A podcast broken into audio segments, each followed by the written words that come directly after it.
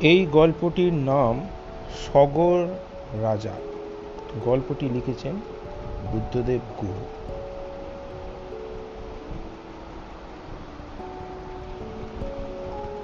দিদি জামাইবাবু গেলেন কোথায়? এখনও এলেন না তো? তিনটে বাঁচতে চলল। শরীর ভেঙে যাবে যে। খাবেন কখন? প্রথমা বললেন তোর জামাইবাবুর শরীর পাথরে তৈরি। জম ভাঙলেও ভাঙতে পারে, সে ভাঙার পাত্র নয়। রিটায়ার্ড মানুষ সারাদিন করেন কি? বলছিলে তো বেরিয়েছেন সেই সকাল পাঁচটাতে। হ্যাঁ একটা ডিমের পোচ আর এক কাপ চা খেয়ে বেরিয়ে যান। আর ফেরার সময় কোনো ঠিক নেই।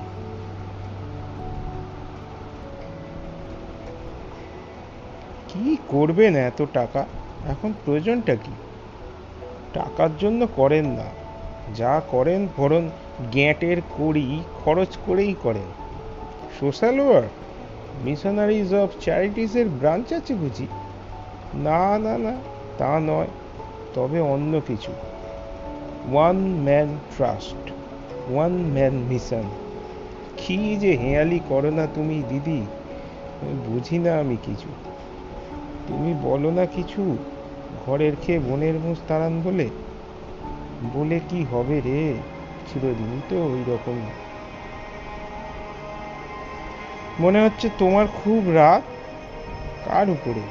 জামাইবাবুর উপরে? অনুরাগ তো কোনোদিনও ছিল না। তা বলে বিরাগ ছিল বলেও তো জানিনি। না, তাও বলতে পারিস। তবে দ্বিতীয়া বলল, বলব, এক ধরনের উদাসীনতা ছিল। না ছিল অনুরাগ, না বিরাগ প্রথমা বলল তবে রিটায়ার্ড করেছেন সাত বছর হলো। শালিক এত ভালো হয়েছে স্টেটসের এত বড় চাকরি করছে। কিংয়ের বিয়ে দিল জামশেদপুরে ব্রিলিয়েন্ট জামাই। তোমাদের তো এখন ইটার্নাল হানিমুনই করার কথা। হানিমুন যারা করে, তারা বিয়ের পর দিন থেকেই করে তোদেরই মতো। সময় শুরু না করলে আর হানিমুন করা যায় না। বিয়ের পর পূর্ণচন্দ্রে বেড়াতে গেলেই কি আর মধুচন্দ্রিমা হয় দিদি? বিয়ের পরে পরেও বলতো মানি ব্যাগে মানি নাই হানিমুনে হানি।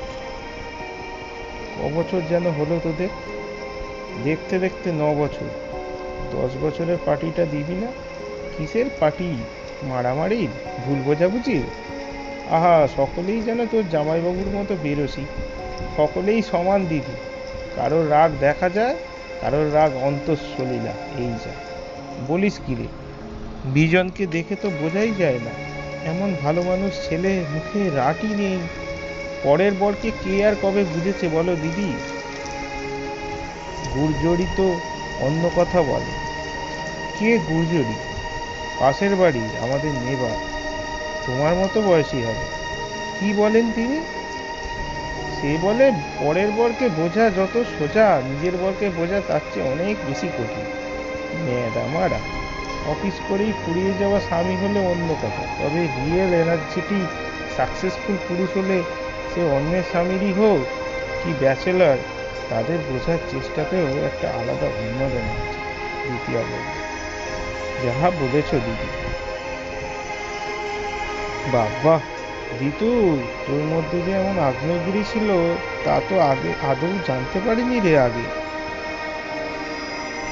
বন্ধুরা, আজকে এই অবধি। পরের অংশটা পরের এপিসোডে শুনবেন ধন্যবাদ সকলকে আমাদের